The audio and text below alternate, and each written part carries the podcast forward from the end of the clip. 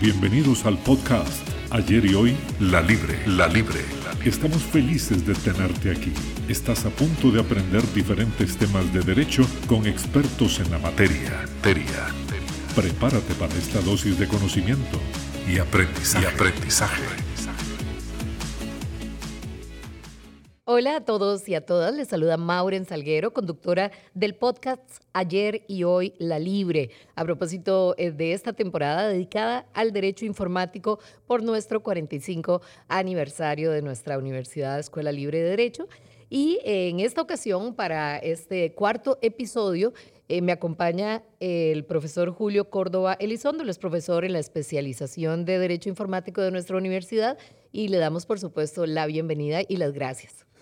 Agradecimiento a la universidad, a usted, Mauren, al equipo técnico y felicitación a la universidad por el aniversario, que se siga haciendo derecho, que se siga haciendo reflexión jurídica y que esos espacios ciudadanos para formación sigan creciendo.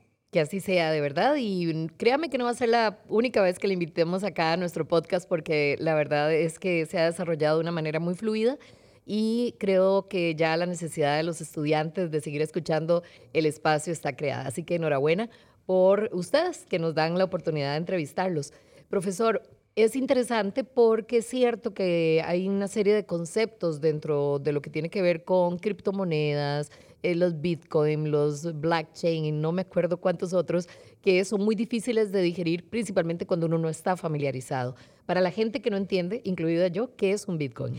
Muy interesante y para empezar una breve reflexión. Todos desde chiquiticos sabemos que es dinero, desde que vemos a papá y a mamá que están trabajando, les pagan, y tenemos relación con el dinero, vemos que con esa platica se compran cosas para la casa y que al mismo tiempo tenemos la oportunidad de que nos dan una mesada para ir a la escuela, que se vuelve caro en nuestra infancia, lo que no podemos comprar, que es barato para lo que nos alcanza. También nos vamos dando cuenta que el dinero no se distribuye socialmente de manera igual y que también hay profesiones y actividades que son más rentables que otras. Así es la vida, ¿verdad? Esta relación con el dinero es una relación jurídica de un dinero que está dado por la banca central. Este dinero tiene fuerza de ley y los estados la meten de moneda soberana. Así ha sido desde que se creó la banca central en el año más o menos 1914, hace unos 108 años, grosso modo. Entonces, el tema acá es que en el año 2009, Satoshi Nakamoto, un personaje colectivo, no se sabe todavía quién fue, hace un documento, un manifiesto de una ruptura de modelo. Él llega y dice, vamos a hacer una economía basada en monedas no respaldadas por estados, sino por las personas. Vamos a creer en nosotros. Y así nace una red de computadoras, una red peer-to-peer, que utilizando la tecnología de bloques, blockchain, y un software y un algoritmo, y el programa 21 monedas para ser liberadas a lo largo del tiempo. 21 millones de monedas, perdón. Entonces, estas pocas monedas, este movimiento inicia en el año 2009, cuestan centavos de centavos en un inicio. Con el paso del tiempo, se empiezan a valorizar, el movimiento toma mucha fuerza, corporaciones, naciones, gobiernos, inversionistas, entusiastas, estudiosos, empiezan a hablar del tema y eso hoy por hoy, el día que estamos grabando este podcast, acabo de revisar, el Bitcoin vale $40,000. En este momento, para que se hagan una idea, calculo que con el precio del dólar en este momento, $40,000 son como 25 millones de colones, un dólar son 650 colones, y cuando vemos el tema del Bitcoin, o sea, un Bitcoin sería igual a $40,000, aunque ha perdido su valor en un porcentaje significativo que bajó de $65,000 a $40,000, sigue siendo entonces una inversión muy buena para quienes lo compraron en el precio inferior. Entonces es la moneda más cara del mundo, la más famosa del mundo y no está respaldada por un gobierno. No puede llegar y decir la Unión Europea, voy a emitir más bitcoins porque no tiene la soberanía, no puede, o sea, el Banco Central Europeo no tiene nada al respecto ahí, no puede la Reserva Federal de los Estados Unidos llegar y manipularlo, no, porque es un sistema computacional de computadoras que están conectadas a nivel global y son personas como usted y como yo quienes pueden darle vida al sistema colocando su sistema cómputo al servicio de la red. Eso está impresionante y de verdad que todavía falta desglosar un poquitito más para entender algunos de los conceptos, pero lo que sí es cierto es que es autónomo en relación a cualquier gobierno o a cualquier banco, digamos, ya de gobierno. Eso está muy interesante. Y entonces, para hacer la analogía, ¿podemos afirmar que el Bitcoin es dinero o no? Muy interesante porque el dinero tiene dos naturalezas, una naturaleza de carácter jurídica, otra de carácter psicológico. En respecto a la jurídica, en nuestro país, moneda de curso legal, según la ley orgánica del Banco Central, es el colón. Esa es la moneda que tiene poder liberatorio. O sea, si yo le debo plata a alguien, voy y le pago con colones, nadie puede decir, no me pagó. Uh-huh. Entonces hay poder liberatorio. Sin embargo, si yo llego y quiero pagar con una cosa, como el derecho civil lo llama, a los objetos, quiero pagar con una cosa, estaría permutando. Entonces está en el acreedor librar al deudor aceptando la permuta. Como el Bitcoin no es dinero de curso legal en Costa Rica, es cosa, es un objeto de valor dinerario, no puede llegar una persona y decir, es dinero, porque no lo es. Eso se necesitaría una reforma de carácter legal que en este momento únicamente la República de El Salvador llegó y tomó esa decisión de forma, me parece, precipitada, arriesgada, y quiero manifestar lo siguiente. Me deseo lo mejor para la República de El Salvador. Creo que es un país muy golpeado por guerra, por violencia, y ahorita está viviendo un auge tecnológico e incluso un buen prestigio internacional, y deseo que el experimento que están haciendo, en el cual muchos ojos, incluyo los míos, están prestando atención, deseo que les salga muy bien. Y sin embargo no es garantía. No puede haber una garantía, sobre todo teniendo en consideración que la fluctuación del Bitcoin, e incluso eso es una moneda que no tiene un respaldo de una nación, etcétera, etcétera. O sea, es un paso hacia una ruta totalmente incierta. Sin embargo, quiero hacer una observación interesante, dejando de lado las reservas que tengo como abogado a nivel constitucional de las decisiones que toma el presidente Bukele, las cuales no me agradan, sobre todo como costarricense que estamos acostumbrados a lo que es la división de poderes y el respeto institucional. Puedo decir lo siguiente, también hay naciones que tienen desastres de carácter monetario, por ejemplo, la República de Venezuela, en el cual lo digo de forma de chiste. Si yo trajera acá dinero de Venezuela para pagarles a ustedes algo, posiblemente no importa cuántas monedas traiga de ese país, van a decir, no, ¿por qué? Porque esa moneda está desquiciada por la inflación y a cada rato le quitan ceros a la moneda porque no le caben a los billetes. Entonces, hay naciones que tienen la moneda totalmente destruida, la moneda de curso legal, y recurren a lo que es dolarizaciones de facto, que es lo que está ocurriendo ahorita en Venezuela.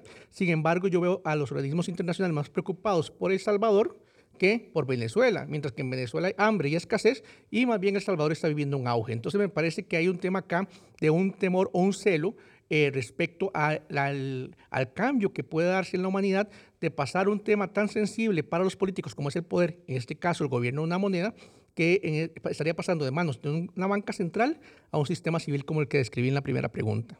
Bueno, vamos a volver a Costa Rica, y yo sí necesito su punto de vista desde lo jurídico, y es, entonces, ¿podemos decir que el Bitcoin, por lo menos acá en Costa Rica, es legal o no? Es muy interesante, no es ilegal, pero no es moneda. Uh-huh. Al no ser moneda no tiene poder liberatorio. Eso significa, por ejemplo, que si yo llego y tengo un empleado y le pago en Bitcoin, recordemos que el Código de Trabajo prohíbe el pago en especie al 100%, entonces el empleado puede llegar y decir perfectamente en el juzgado de trabajo, no me pagó y perdí. ¿Por qué? Porque no puedo pagar con cosas, mis obligaciones laborales. También, por ejemplo, en el caso de la cuota del carro, la cuota de la casa, no puedo llegar y pagarla en Bitcoin porque no es moneda de curso legal.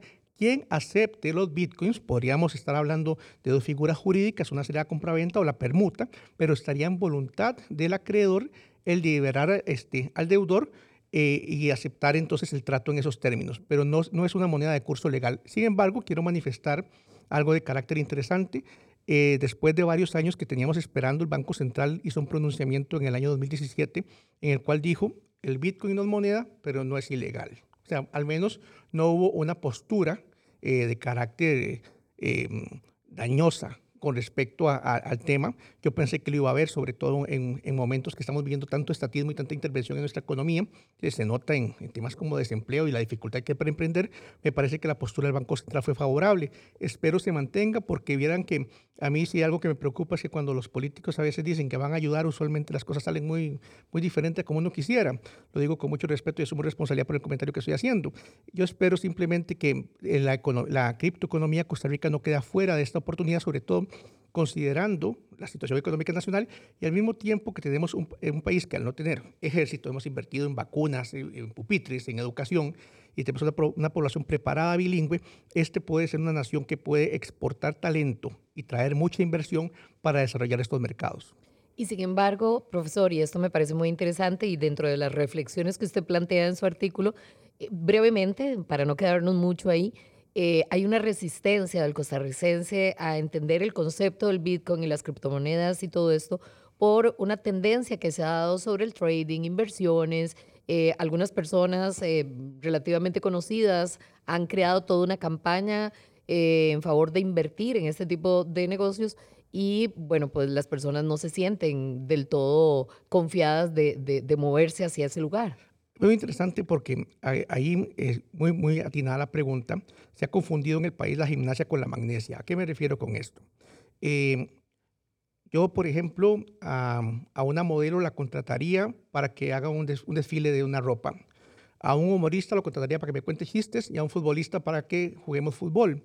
De repente los vemos hablando de mercados financieros y de comercio electrónico, de monedas, de intercambio de divisas. Y sin embargo, ya hemos visto una cantidad de percances relacionados con que situaciones más bien de carácter que deberían ser muy valoradas profundamente por el Ministerio Público por el proceder con el cual se ha actuado.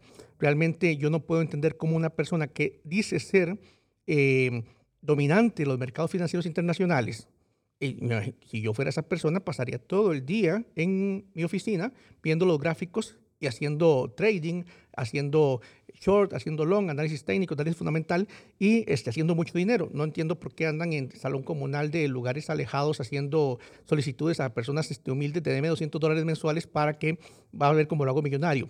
Si esa persona ocupa la plata de uno, ha de ser que no hace la plata en el trading. Ese es más o menos mi razonamiento. Esto ha sido una contaminación en la cual creo que la inacción de las autoridades, el Ministerio Público exactamente, con el principio de oficiosidad que le rige, ha sido muy lento en llegar. Ahora bien, también hay que reconocer otro aspecto interesante que es parte de lo que en algunas ponencias que he realizado he solicitado a la comunidad Bitcoin del país, que es muy robusta, que es necesario que esta labor educativa de dar a conocer la moneda electrónica nos la echemos al hombro como ciudadanos. ¿Por qué? Si uno le pregunta, no importa si el Banco Central mañana saca billetes nuevos de $75,000, uno ya sabe cómo son y cómo funcionan. Eso uno funciona, incluso sabe cómo es el sistema de vueltos, etcétera, etcétera. Pero en este caso es una situación que al no ser una moneda que tenga como el dinero fiduciario, un valor facial y que uno puede llegar y tocarlo, estamos hablando de una situación más abstracta. Y para mí un aspecto esencial del dinero es que debe ser conocido por toda la población, amigable con toda la población y lo digo de esta forma. A mí me preocupa que haya una exclusión de adultos mayores o personas con no relación con el mundo tecnológico o incluso gente estafada, ¿verdad? Que a la hora de comprar están comprando aire y se están llenando en percances. De hecho, todas estas personas que se han visto encumbradas por estos vendedores de humo son justamente personas que más bien debieron haber metido su platita en un banco, en un certificado a plazo y no darla a esta persona. Casos más graves incluso se ven, por ejemplo, de gente que vende cosas o se endeuda para invertir en ellos. ¿Qué le puedo decir yo a una persona que tenga el interés de invertir en esto? Primero, invierta en capacitarse. Uh-huh. Y el punto 2, ¿cuánta plata se puede meter? La que sobre. ¿Cuánto es la que sobre? Si usted llega y dice, yo meto $500 y si los pierdo, no me pasa nada, esa es la cantidad en la que puede participar. Si usted llega y mete una cantidad de plata y al final dice, híjole, no puedo pagar tal obligación a final de mes porque por lo que pasó, metió más de lo que le tocaba. Muchas gracias por esas observaciones. Además, quedándonos acá en el artículo, que son estas reflexiones con respecto a las amenazas para el Bitcoin, ¿alguna de ellas de las que usted menciona se han cumplido? El artículo lo redactamos a principio de año. Lo entregamos para publicación, la revisión y publicación más o menos, creo que en abril o mayo. De las preocupaciones planteadas, consideraría que hay 3 en las cuales ya se concretaron. La primera es que el Bitcoin, por el consumo energético que genera en la producción en las transacciones y en la producción de más Bitcoins, que es un proceso que se llama minería, no es una moneda limpia. Hace un consumo energético muy significativo. Y sobre esto ya hay naciones que han planteado preocupaciones al respecto, incluso personajes que tienen más poder que un gobierno cuando hacen un tuit como Elon Musk, el de Tesla, llegó y dijo que él tiene una preocupación con respecto a la limpieza, a la que fuera una moneda verde. Esto ya se dio. La segunda situación es que haya gobiernos que tuvieran una posición inamistosa, porque cuando hablamos de Bitcoin hablamos de libertad y un gobierno que sea controlador no le gusta esto. Y dentro del artículo advertimos que, y llegó a ocurrir, China hizo una proscripción del Bitcoin y también hizo una proscripción de la industria de minería.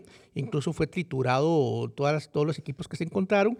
Y me imagino, y lo digo no tengo pruebas, pero no tengo dudas, me imagino que hay gente arrestada y procesada y quién sabe qué más, porque China, aunque el mundo quiera mirar hacia otro lado, es un capitalismo totalitarista vigilante, un lugar sin derechos humanos. Es una vergüenza para la humanidad que estemos mirando para otro lado. Y la tercera cosa es que creo que el surgimiento de monedas electrónicas generadas por naciones es desnaturalizado.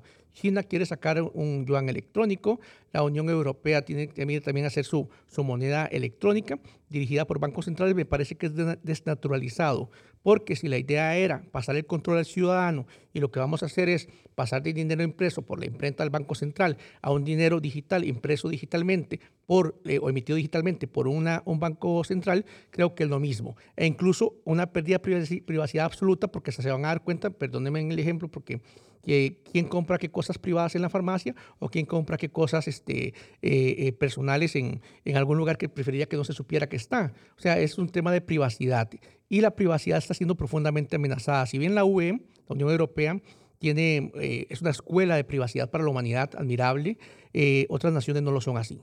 Y lo preocupante es que cuál es el paradigma que va a regir el mundo.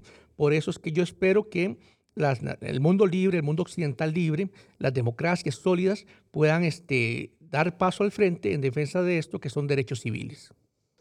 ¿Debe El Salvador ser ejemplo para Costa Rica en materia de Bitcoin o nosotros podríamos usar esto como un espejo para tomar decisiones más mesuradas, pero decisiones al fin? Es muy interesante porque El Salvador, como lo mencioné, con la decisión de la ley Bitcoin, yo la considero precipitada. Considero que darle poder liberatorio a un activo que la población no sabe usar es incluso chocante para el sistema económico. Sin embargo, yo no recomendaría que el Bitcoin tuviera poder liberatorio en Costa Rica. Sin embargo, me gustaría una legislación amistosa tributariamente y amistosa con quienes son poseedores de monedas electrónicas, para que Costa Rica sea un país en el cual personas que sean, la alta educación que tenemos, el montón de universidades que tenemos, el gran conocimiento tecnológico y también el acceso a Internet privilegiado que estamos disfrutando, sobre todo desde la apertura de los monopolios, que la difusión, yo recuerdo cuando yo tuve que esperar un año para que me dieran una línea telefónica y ahora les dan $1,000 ahí en la Avenida Central. Uh-huh. Entonces, todo esto puede hacer de Costa Rica un país que sea un epicentro tecnológico y un lugar de respaldo. Y además hay otra cosa interesante en esta línea. Tenemos industrias como, por ejemplo, ahorita hidroeléctricas que están paralizadas porque no se les está comprando electricidad, aunque fuera más barata. Podrían perfectamente hacer una reconversión y trabajar lo que es la minería y podríamos hacer de Costa Rica un lugar de minería verde y generar empleos en el campo de la ingeniería y en un montón de campos en los cuales ahorita el país está urgido de desarrollar. Aquellas personas, profesor, ya para ir finalizando, que tengan la intención de invertir en Bitcoin, a pesar de que apenas nos estamos familiarizando, muchos de nosotros, esto me parece que es generacional, o algunas personas más de avanzada, ¿verdad?, o que se han reinventado, a pesar de que todavía no lo conozcamos, pero sí, se nos despierta la inquietud de invertir, ¿es seguro hacerlo? La respuesta es lo siguiente. Si uno quiere seguridad, meta la plata en un certificado a plazo en dólares, que es la moneda dura con respecto al colón, y lo mete en el banco. Ahí hay seguridad. No, difícilmente le va a pasar algo. El Bitcoin no se puede decir que sea una experiencia segura y mi recomendación para todo el mundo, como la reitero, es participe, pero que sea únicamente más. Con $100 que usted esté viviendo la experiencia, ya vive la emoción de que esos $100 un día son 150, luego se vuelven 300, luego se vuelven 80. Ahí cada quien le pondrá taquicardia o adrenalina a gusto, pero que lo importante es que sea una inversión que no le dañe el patrimonio familiar ni sus proyectos en caso que algo salga mal. Él es el profesor Julio Córdoba Elizondo, de la especialidad de Derecho Informático de nuestra universidad. Le agradecemos muchísimo su tiempo y de verdad que le vamos a volver a invitar para el podcast. Muy amable, Mauren, y también al equipo técnico y a la universidad, y ha sido un gusto compartir con ustedes. Muy amable. Recuerden que esta temporada, pues no lo hemos planteado así con una cantidad de episodios definidos. Vamos a seguir avanzando en este camino de seguir aprendiendo, principalmente en materia de Derecho Informático, que es la nueva especialidad de la Universidad Escuela Libre de Derecho. Hasta el próximo episodio. Esta dosis se terminó y ahora es momento de aplicar lo aprendido. Te esperamos en el próximo capítulo.